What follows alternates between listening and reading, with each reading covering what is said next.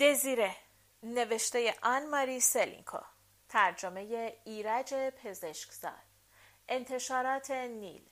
گوینده دینا کاویانی. قسمت 66 من هنوز تبسم بر لب داشتم. تزار گفت با کمال بیصبری منتظر ورود شوهرتان هستم. شاید والا حضرت بتوانید به من بگویید کی موفق به دیدن ولی عهد خواهم شد. من سری تکان دادم و شامپاین خوردم. دولت موقت تحت ریاست دوست ما پرنس دو بنوان جام خود را به طرف او بلند کرد. تالیران سرخم کرد. دولت موقت به اطلاع ما رسانده است که فرانسه مایل به مراجعت بربون هاست و فقط برقراری مجدد سلطنت بربون ها می تواند صلح و آرامش داخلی را تأمین کند. من شخصا از این طرز تفکر متعجب هستم. والا حضرت چه عقیده دارید؟ گفتم اعلی حضرتا من از سیاست سررشته ندارم. تزار گفت من در مشاوراتم با والا حضرت شوهرتان احساس کردم که بازگشت سلسله بربون ها به هیچ وجه به هیچ وجه موافق میل و آرزوی ملت فرانسه نیست. از این جهت به والا حضرت پیشنهاد کردم. جام خود را به طرف آجودنش دراز کرد و چشم به صورت من دوخت. خانم من به شوهر شما پیشنهاد کردم که ملت فرانسه را دعوت کند که مارشال بزرگ خود ژان باتیست برنادوت پرنس سوئد را به عنوان پادشاه انتخاب کند. پرسیدم و شوهرم به اعلی حضرت چه جواب داد؟ تزار گفت باور کردنی نیست. هیچ جوابی نداد. والا حضرت پسر عموی عزیز ما پرنس سوئد به نامه ای که در آن این موضوع را مطرح کرده بودیم جواب نداد. والا حضرت در موعد مقرر به پاریس نرسیده و چاپارهای من او را گم کردند. والا حضرت ناپدید شده است. جام خود را که تازه پر شده بود دوباره خالی کرد و نگاه متأثر خود را به من دوخت. امپراتور اتریش و پادشاه پروس طرفدار مراجعت بوربون ها هستند. انگلستان از حالا یک کشتی جنگی برای مراجعت لویی هجدهم حاضر کرده است. چون پرنس سوئد جواب نمی دهد من هم موضوع را به میل دولت فرانسه و متحدینم می گذارم. نگاهی به تالیران انداخت بعد با قیافه متفکر به جام خود چشم دوخت. حیف! و بلافاصله رو به من کرد. سالن قشنگی دارید خانم. از جا برخواستیم تزار به طرف پنجره رفت و باغ را تماشا کرد. من کنار او بودم و قدم به زحمت به شانه او می رسید زیر لب گفت چه باغ قشنگی. خدایا باغ من امسال کاملا متروک است و منظره در همون ناخوشایندی دارد. گفتم این خانه منزل سابق موروست. تزار ناگهان چشمها را بست مثل اینکه خاطره دردناکی را به یاد آورد. یک گلوله توپ هر دو پایش را خرد کرد. مورو جزو صاحب منصبان ستاد من بود. اوایل سپتامبر بر اثر این جراحت جان داد. والا حضرت این را نمی‌دانستند؟ سرم را به شیشه خنک پنجره فشردم. مورو دوست قدیم ما بود. دوست آن ایامی که شوهرم هنوز امیدوار بود بتواند جمهوری ملت فرانسه را حفظ کند. با صدای خیلی آهسته حرف می زدم. من و تزار تمام روسیه تنها به پنجره تکیه کرده بودیم. حتی تالیران نمی توانست گفتگوی ما را بشنود. تزار گفت و به احترام این جمهوری است که شوهر شما زیر بار نقشه من نمی رود خانم؟ من ساکت ماندم. با تبسم گفت جواب ندادن هم خود جوابی است. ناگهان به یاد موضوعی افتادم و احساس کردم خشم وجودم را فرا گرفت. اعلی حضرت به طرف من خم شد. بله دختر اموی عزیز. گفتم. علا حضرتا! شما به شوهر من نه فقط تاج و تخت فرانسه را پیشنهاد کردید بلکه به او وعده یک گراند دوشس هم دادید. تزار گفت می‌گویند دیوار گوش دارد. اما متعجبم که دیوارهای زخیم قصر آبو هم گوش داشته باشند. خندید و ادامه داد می‌دانید شوهرتان به من چه جواب داد والا حضرت؟ من ساکت ماندم. دیگر عصبانی نبودم بلکه به شدت احساس خستگی می کردم ولی عهد سوئد به من جواب داد مگر نمی‌دانید که من زن دارم؟ و ما هم دیگر به این موضوع اشاره ای نکردیم. حالا خاطر جمع شدید والا حضرت؟ گفتم اعلی حضرت من نگران نبودم. لاقل از این بابت نگران نبودم. باز هم شامپاین میل دارید پسر اموی عزیز؟ تالیران جلوی ما سبز شد. دو جام شامپاین به ما داد. تالیران دیگر حتی یک لحظه ما را تنها نگذاشت. تزار گفت دخترم عزیز اگر در روزهای آینده بتوانم خدمتی برای شما انجام دهم خیلی خوشوقت خواهم شد. گفتم خیلی لطف میفرمایید اعلی حضرت. اما به چیزی احتیاج ندارم. تزار گفت شاید مایل باشید یک گارد احترام مرکب از صاحب منصبان گارد خودم در اختیار شما بگذارم. بلا اراده گفتم نه شما را به خدا مخصوصا این کار را نکنید. تالیران تبسمی بر لب آورد. تزار با لحن خیلی جدی گفت می‌فهمم البته می‌فهمم دخترموی عزیز روی دست من خم شد اگر زودتر افتخار آشنایی شما را پیدا کرده بودم هیچ وقت آن پیشنهاد را به ولیعهد نمی کردم. مقصودم پیشنهادی است که در قصر آبو به او کردم. برای دلداری او گفتم شما این پیشنهاد را با حسن نیت کردید. تزار گفت زنهای فامیل من که در این پیشنهاد مورد بحث بودند بدبختانه خوشگل نیستند. در عوض شما دخترموی خیلی عزیز. پایان جمله در میان صدای مهمیزها گم شد. مدتی بود که در پشت سر مهمانان عالی قدر من و همراهانش بسته شده بود. اما من بی حرکت در میان سالن ایستاده بودم و علت فقط این بود که از فرط خستگی نمی توانستم از جا تکان بخورم اتاقی را که تزار از آن خارج شده بود نگاه می کردم. به مورو فکر می کردم که از آمریکا برای جنگ در راه آزادی فرانسه بازگشته بود. او پرچمها و نوارهای سفید را دوباره ندید. خدمتکاران شروع به بردن جامهای خالی کردند. نگاه هم دوباره به بنفشه های افتاد.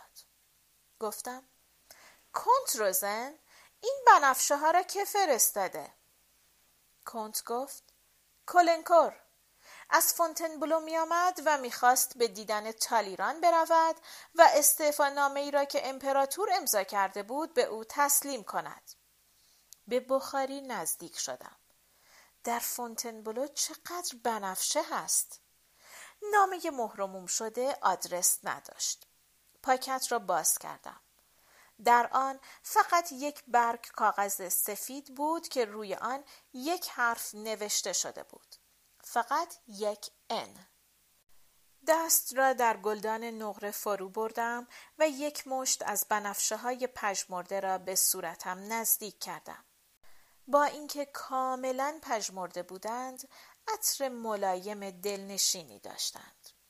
روزن پشت سر من با کلمات مقطع گفت والا حضرت معذرت می‌خواهم از اینکه مزاحم می‌شوم تا این اواخر والا حضرت ولیعهد به هر وسیله بود مستمری مرا برایم میفرستاد اما حالا هفته هاست که برایم پول نرسیده و بعضی مخارج ضروری مرا ناچار می کند که گفتم پیر یعنی ناظر من فورا مستمری شما را می‌پردازد.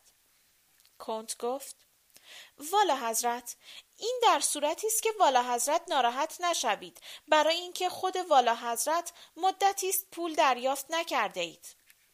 گفتم البته و به همین علت است که امروز انقدر خسته هستم. تمام روز را برای تأمین خرج خانه کار کردم. کنت گفت والا حضرت. با نگاه وحشت زده ای چشم به من دوخت. نترسید پارچه فروختم. پارچه فروشی عیب و آر نیست آقا. از یک توپ چند متر اطلس چند متر موسلین و مخمل اندازه می‌زنیم. بعد می‌بریم و جنس را در کاغذ میپیچیم و پول را میشماریم. شما می‌دانید که من دختر یک تاجر حریر هستم. با لحن تندی گفت هر مبلغی می‌خواستید به شما قرض می‌دادند والا حضرت. گفتم البته کنترزن اما شوهر محترم من با صرف جویی های خود ناچار شده قبل از همه کار قرض های خانواده واسا به خارجه را بپردازد. من نمی‌خواهم برای خانواده برنادوت قرض به بار بیاورم. حالا شب بخیر کنت عزیز. از جانب من از مهمانهایم معذرت بخواهید و از ملک جولی خواهش کنید سر میز جانشین من بشود. امیدوارم خوراک گوساله مورد پسند همه شما قرار گیرد ماری جلوی پله ها انتظار مرا می کشید. بازویم را گرفت و از پله ها بالا برد. در اتاق توالتم پایم به چیزی گرفت. نزدیک بود زمین بخورم. شیء براقی بود. خواستم خم بشوم و آن را بردارم. ماری گفت بگذار باشد چیزی نیست. یکی از تاجهای ژولی است. پیراهنم را از تنم درآورد و لبه های پتو را زیر تشک تخت کرد و با لحن شومی گفت گوشت گوساله غذا سوخته چشمهایم بسته می‌شد. ماری ادامه داد آشپز تمام مدت جلوی در قدم می‌زد می‌خواست تزار را ببیند نیمه های شب بیدار شدم با یک حرکت تند در تخت نشستم اتاق خیلی تاریک بود و هیچ صدایی شنیده نمی‌شد. قلبم به تندی می‌زد. شقیقه های خود را فشردم که مطلبی را به یاد بیاورم. چیزی مرا از خواب بیدار کرده بود. یک فکر یا یک رویا؟ نه. ناگهان به دلم افتاده بود که واقعی اتفاق میافتد در دل شب و شاید در همین ساعت این چیزی بود که در تمام شب احساس کرده بودم ولی نتوانسته بودم تشخیص بدهم چیست. ابتدا خیلی خسته بودم و بعد تزار به دیدن من آمده بود. ناگهان متوجه شدم که این نگرانی من با استعفانامه ناپل اون و بنفشه ها ارتباط دارد. بنفشه ها خدایا بنفشه ها شمها را روشن کردم و به اتاق توالتم رفتم. روی کمد توالتم هنوز روزنامه ای که متن استعفانامه را چاپ کرده بود دیده می‌شد. دوباره شروع به خواندن کردم. امپراتور ناپل اون که به سوگند خود وفادار است اعلام می کند که از تاج و تخت فرانسه و ایتالیا صرف نظر می کند زیرا برای هر گونه فداکاری حتی جان دادن. هر گونه فداکاری حتی جان دادن. این کلمات مرا از خواب بیدار کرده بود. انسان وقتی می‌بیند به انتهای راه زندگی رسیده است بدون شک به طرف گذشته خود به طرف جوانی و سالهای امید و انتظار رو می کند. حساری را به یاد می آورد. دختر جوانی را که با او کنار حصار برگ و گل ایستاده است به یاد می آورد. مخصوصا اگر این دختر جوان را با یک دست گل بنفشه در گذشته نزدیکی دوباره دیده باشد این روزها در باغ فونتنبلو بنفشه زیاد وجود دارد سربازان گارد بیکار در حیات قصر گردش می کنند. او می تواند یکی از آنها را برای چیدن بنفشه به باغ بفرستد و دست گل را به کلنکور که نامه او را به پاریس می آورد بسپارد. این آخرین وداع است. بعد با جوانی خود تنها می ماند. می‌خواهد خودکشی کند. بنفشه ها دلیل آن است. خوب است به ویلات دستور بدهم فورا با اسب به فونتنبلو برود و وارد اتاق ناپل اون بشود. شاید ویلات دیر رسید اما باید بیدارش کرد و اقدامی کرد باید چه باید کرد؟ اما چرا باید از این عمل او ممانعت کرد؟ چرا باید او را مجبور کرد به عقب برگردد؟ از صندلی روی کف اتاق لغزیدم و دستهای خود را گاز گرفتم که فریاد نکشم. نمی‌خواستم کسی را بیدار کنم. چه شب درازی بود. وقتی شب به پایان رسید دوباره به تخت خوابم رفتم. اعضای بدنم درد می کرد سردم بود. خیلی سردم بود.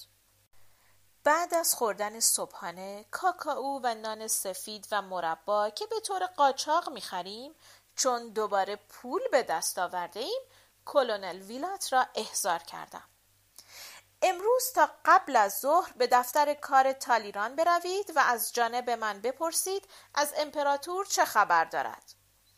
بعد به اتفاق کنتروزن با یک کالسکه کرایه‌ای به مغازه رفتم برای اینکه شنیده بودم که پروسی ها در پاریس همه چیز را بدون پرداخت قیمت می‌خرند. روزها عطر می خریدند و محتوی شیشه های عطر را می خوردند و مدعی بودند که از عرق خیلی بهتر است. وقتی به مغازه نمایندگی کلاری رسیدیم آقای لوگران با چند سرباز پروسی در کشمکش بود. سربازان می‌خواستند آخرین قطعات حریری را که باقی مانده بود با خود ببرند. روزن را با آنیفرم سوئدی جلو انداختم. روزن با لحن معدبانه گفت پاریس به این شرط تسلیم شده است که از قارت در امان بماند من ضربه محکمی به پشت او زدم. فریاد بزنید. روزن نفس عمیقی کشید و فریاد زد. من این موضوع را به ژنرال بلوخر گزارش می دهم. پروسی ها کنان برای آخرین بار پارچه ها را معاینه کردند و دست به جیب بلوز فرو بردند و قیمت آنها را پرداختند. در مراجعت به خیابان آنژو ژاندارم ها ناچار شدند برای ما راهی باز کنند. زیرا جلوی منزل ما جمعیت انبوهی اجتماع کرده بودند. جلوی در دو قراول روسی می‌رفتند و برمیگشتند و رسما نگهبانی می‌کردند. این قراولان ریشهای بلند و قیافه ترسناکی داشتند. کنتروزن زیر لب گفت این افتخار بزرگی است. گفتم اما این مردم باز چه می‌خواهند؟ چرا پنجره های خانه ما را نگاه می‌کنند؟ کنت گفت یقینا برای اینکه شایع شده است والا حضرت پادشاهی امروز به پاریس می‌رسد. فردا پادشاهان فاتح و فیلد مارشال ها مراسم رسمی ورود به پاریس را برگزار خواهند کرد. و قابل تصور نیست که والا حضرت پادشاهی در رأس قوای سوئدی در مراسم رژه شرکت نکند. واقعا غیر قابل تصور است. قبل از غذا کلونل ویلات مرا به کناری کشید. ابتدا نمی‌خواستند چیزی بگویند اما وقتی گفتم که از جانب والا حضرت برای کسب خبر آمدم تالیران گفت بعد مطلبی آهسته زیر گوش من گفت و در پایان اضافه کرد واقعا غیرقابل تصور است. سپس به دنبال من به اتاق غذاخوری آمد. بعد از دسر متوجه شدم که حضار در سکوت سنگینی فرو رفتند. حتی بچه ها ساکت بودند. با آشفتگی پرسیدم اتفاقی افتاده؟ ابتدا کسی به من جواب نداد. بعد متوجه شدم جولی که کنار من نشسته بود سعی می کند از گریه خود جلوگیری کند. با ناراحتی گفت تو خیلی عجیب شده ای دزیره. خیلی غریبه و سرد شده ای خیلی تغییر کرده ای گفتم تو میدانی من چقدر گرفتارم و شبها خواب ندارم. این روزها برای من روزهای غمانگیزی است. ناگهان به گریه افتاد و در میان های های گریه گفت تو هیچ کدام از ما را به تزار معرفی نکردی و بچه ها دلشان می‌خواهد رژه فردا را ببینند. اما هیچ کس جرأت نمی کند از تو بپرسد که حاضری کالسکت را در اختیار آنها بگذاری یا نه. در کالسکیدو با نشانهای سوئدی این بچه های خانواده بناپارت در امان خواهند بود. بچه ها را نگاه کردم. پسرهای اورتانس و لویی ظریف و موبور و محجوب هستند. به هیچ وجه شباهتی به عمویشان ناپلئون ندارند. در عوض زنایید دختر ژولی پیشانی بلند را از خانواده بناپارت به ارث برده است. شارلوت با حلقه های زلف خرماییش به اسکار من خیلی شباهت دارد. گفتم کالسکه من در اختیار آنهایی است که بخواهند ورود قوای فاتح را تماشا کنند. ژولی دست روی بازوی من گذاشت. از لطف تو متشکریم دزیره. گفتم چیز مهمی نیست. احتیاجی به کالسکم ندارم.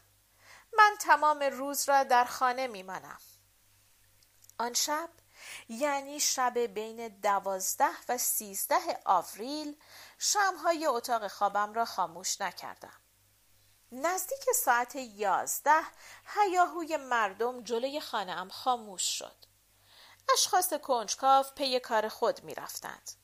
خیابان آنژو خیلی آرام شد. صدای قدم های دو قراول روستی تنین میانداخت. زنگ ساعت یک ساعت بعد از نیمه شب را اعلام کرد. روز رژه پیروزی به زودی شروع می شد. در تمام عضلاتم احساس خستگی می کردم. گوش می دادم. فکر می کردم که از فرط گوش دادن دیوانه خواهم شد. بعد صدای زنگ ساعت دو شنیده شد. صدای حرکت چند کالسکه سکوت را در هم شکست. چرخها با صدای گوشخراشی جلوی خانه من متوقف شدند. قراولان روسی پیشفنگ کردند. به شدت در خانه را کوبیدند. صدای چند نفر سه یا چهار نفر به گوش می رسید. اما آن صدایی که من انتظارش را می کشیدم شنیده نمی شد. با عضلات منقبض و چشمهای بسته روی تختم دراز کشیده بودم. یک نفر با عجله و دو پله یکی بالا می آمد. کسی در اتاقم را باز کرد. دهانم، گونه هایم، چشم هایم، پیشانیم را بوسید. ژان باتیست، ژان باتیست من. چشمها را باز کردم و گفتم باید چیز گرمی بخوری برای اینکه از راه دور و درازی میایی. زیرا نمی‌دانستم چه بگویم. ژان باتیست کنار تخت خواب من زانو زده و صورت خود را روی دستهای من گذاشته بود. با صدای قمالودی گفت بله از راه خیلی دوری میآیم. با دست دیگر موهای براغش را که کاملا خاکستری شده است نوازش می کردم. ژان باتیست به اتاقت برو و استراحت کن. من می‌روم به آشپزخانه و برایت یک املت درست می کنم. اما او از جا تکان نمی‌خورد. پیشانی را به لبه تخت من میفشرد و تکان نمی‌خورد. ژان باتیست مگر به خانه خودت برنگشته ای؟ مگر عاقبت در خانه خودت نیستی در این موقع آهسته سر را بلند کرد اطراف دهانش چینهای گودی افتاده است. چشمهایش خاموش بود. ژان باتیست بلند شو. اتاقت منتظر توست. دست را به پیشانی کشید. مثل اینکه می‌خواست خاطرات تلخی را از مغز خود دور کند. بله بله. البته می توانی به همه جا بدهی؟ پرسیدم. همه؟ گفت میدانی که من تنها نیستم. براهه را به عنوان آجودان همراه آوردم. لانجلم هم با من است. به علاوه آمیرال استینگ و غیر ممکن است. در خانه جای تکان خوردن نمانده است. به غیر از اتاق تو و اتاق روشویی تو حتی یک اتاق خالی هم ندارم. ژان پرسید چطور اتاق خالی نداری؟ گفتم ژولی و بچه ها اینجا هستند. پسرهای اورتانس و ناگهان قد راست کرد. می‌خواهی بگویی که تمام بناپارت ها را در این خانه جا داده ای و از آنها به خرج دربار سوئد پذیرایی می‌کنی؟ گفتم نه. من فقط در خانم را به روی ژولی و چند بچه باز کردم. فقط بچه ها باتیست به علاوه چند نفر از خانواده کلاری هم مهمان من هستند. در عوض خودت دو آجودان برای من فرستاده ای تمام مخارج خانه و مستمری این آقایان آجودانها و مستخدمین سوئدی را خود من می‌پردازم. ژان باتیست گفت چطور خودت می‌پردازی؟ مقصودت چیست؟ گفتم حریر میفروشم. در یک مغازه میدانی که جمله خود را تمام نکردم با عجله به اتاق توالتم رفتم و ربد و شامر قشنگم را که یقه پوست خز دارد پوشیدم و برگشتم اجناس تجارتخانه کلاری را می فروشم. حالا می روم یک املت برای تو و همراهانت درست کنم. در این موقع معجزه‌ای به وقوع پیوست. ژان باتیست خندید. روی تخت من نشسته بود. در حالی که از شدت خنده تمام اندامش تکان می‌خورد دستها را به طرف من دراز کرد. دختر جانم دختر جان بامزم. پرنسس سوئد و نروژ حریر فروشی می کند بیا. به اون نزدیک شدم. خیلی به من برخورده بود. گفتم نمی‌فهمم کجای این موضوع خنده دار است. هیچ پول نداشتم. از طرفی زندگی فوقالعاده گران شده است. خودت خواهی دید. ژان باتیست گفت پانزده روز پیش یک چاپار با پول برایت فرستادم. گفتم متاسفانه هنوز نرسیده است. بگو ببینم وقتی این آقایان همراهان تو غذا خوردند باید برای آنها در هتل اتاق پیدا کنیم فورا قیافه جدی به خود گرفت. ستاد ارتش سوئد در یکی از امارات خیابان سنتونوره مستقر خواهد شد. امارت مدت هاست آماده شده و صاحب منصبان ستاد من از حالا می توانند در آنجا منزل کنند. بعد دری را که بین اتاق من و اتاق خودش وجود دارد باز کرد. من شم را بلند کردم. تخت خواب حاضر است. همه چیز مهیا شده است اما او اتاق خود را تماشا می کرد. اتاق آشنای خود و مبلهای آشنای آن را به طوری نگاه می کرد که گویی هیچ وقت آنها را ندیده است. من هم در ستاد ارتش سوئد منزل خواهم کرد. صدایش دوباره حزنالود شده بود.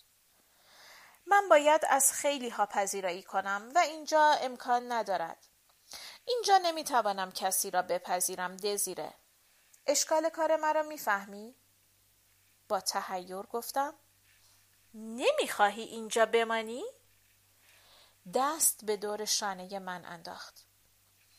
تو میدانی که منظور من از آمدن به پاریس فقط شرکت دادن قوای سوئدی در رژه پیروزی است.